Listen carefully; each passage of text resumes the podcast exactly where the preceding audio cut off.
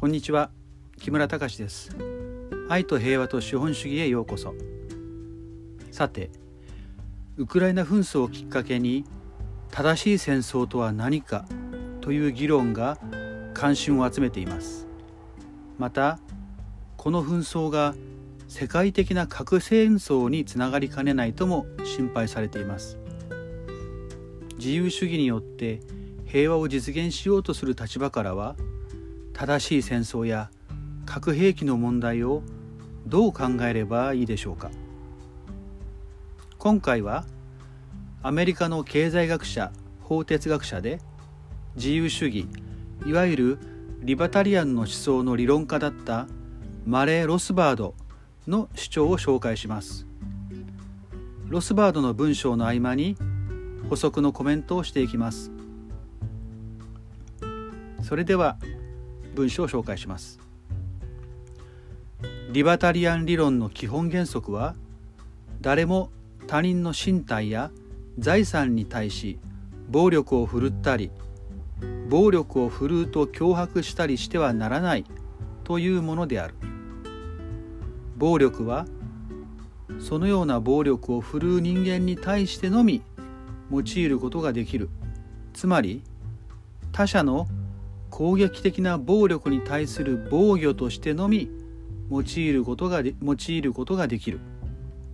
はい。暴力を他人の体や財産に対して、えー、振るったりあるいはそういう暴力を振るぞと脅したりしてはいけないと。これが自由主義リバタリアンの理論の基本原則です。まあ、ただし、えー、暴力を使っていいことがあってそれは相手が誰かがそういう暴力を自分に振るってきた時それに対する防御自衛としては使ってもいいですよと。その時だけですよと。自衛の時だけですよと。これがリバタリアンの原則です。でこの原則のことを非侵害原則侵害してはいけないという原則と呼びます。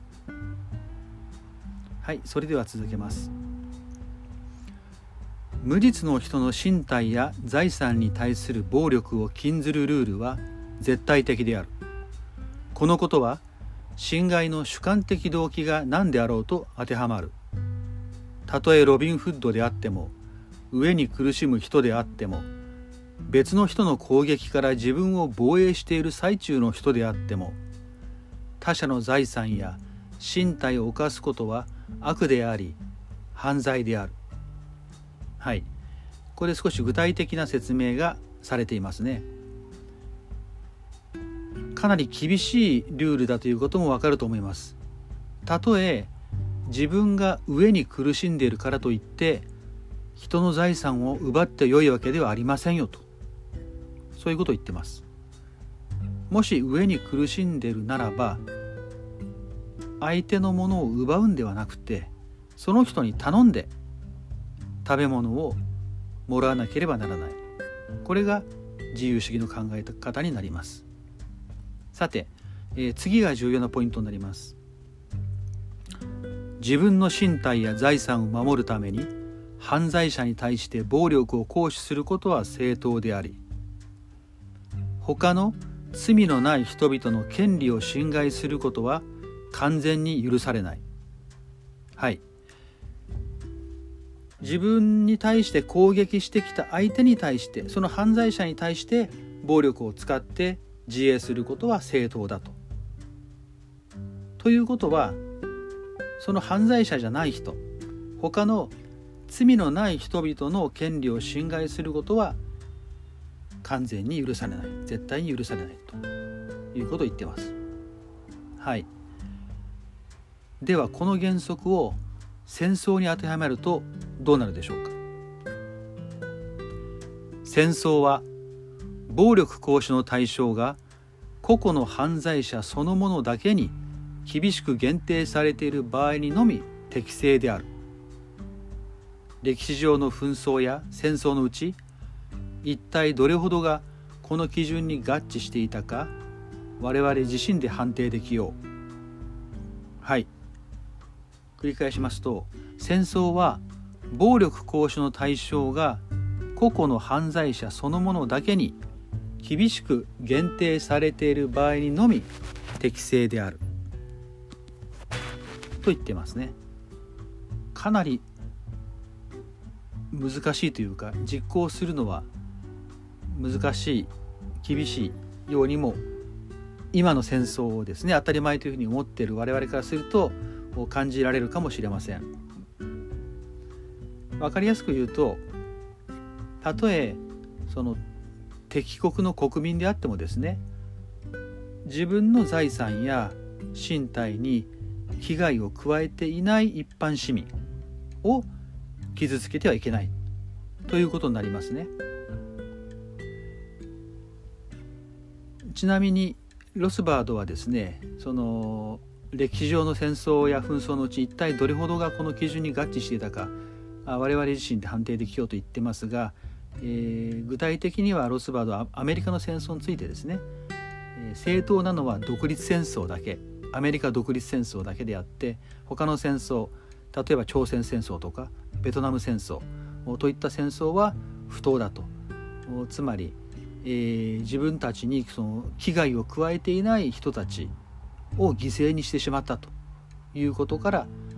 えー、悪い戦争だったというふうに今考えています。その今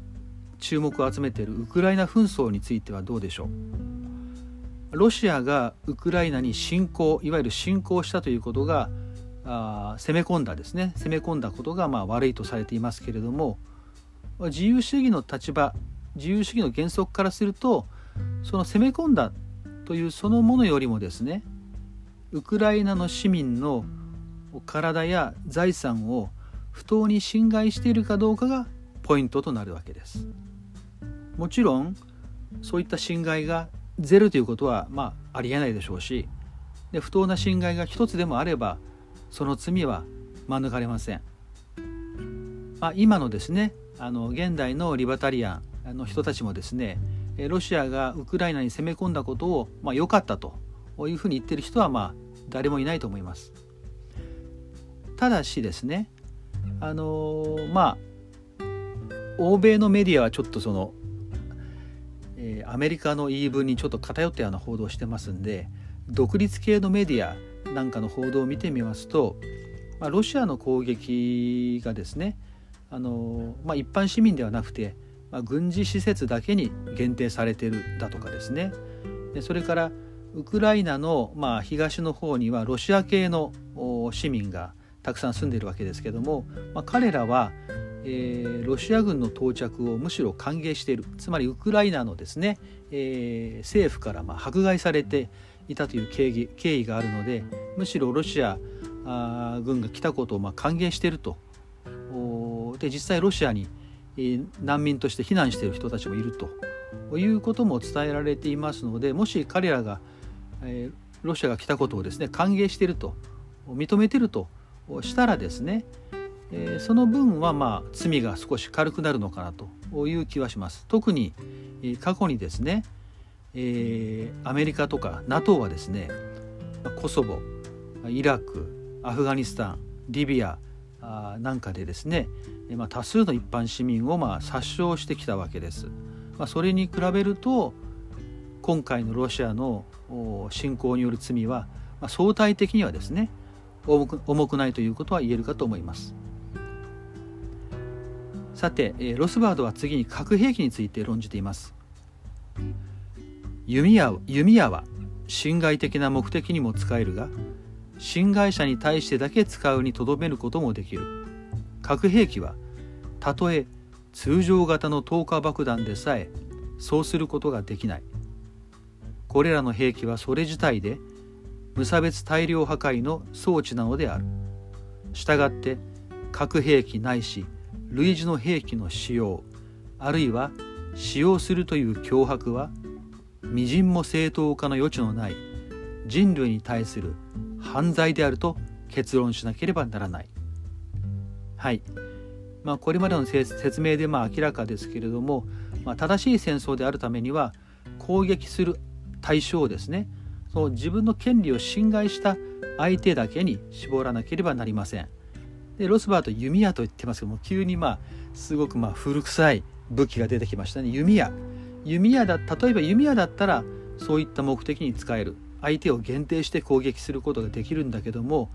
核兵器これは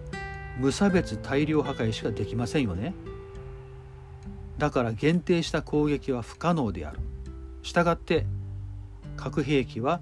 リバタリアンの立場からは正当化する余地は全くないと、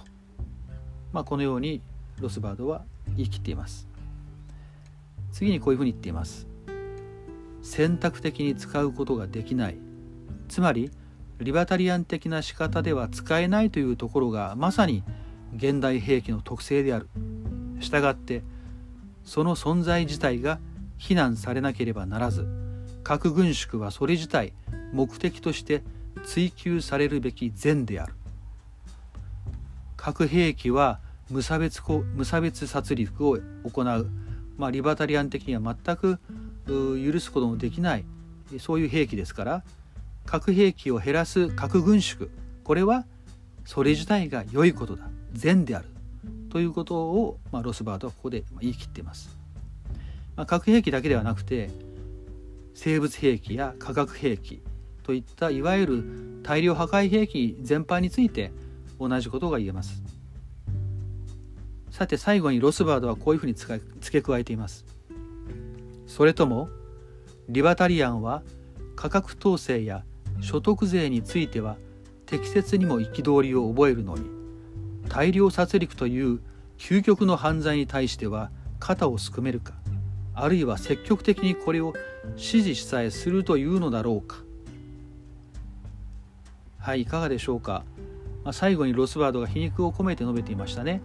自由主義の原則からは個人の経済の自由度自由ですとか財産権を奪う規制や課税は不当なものです。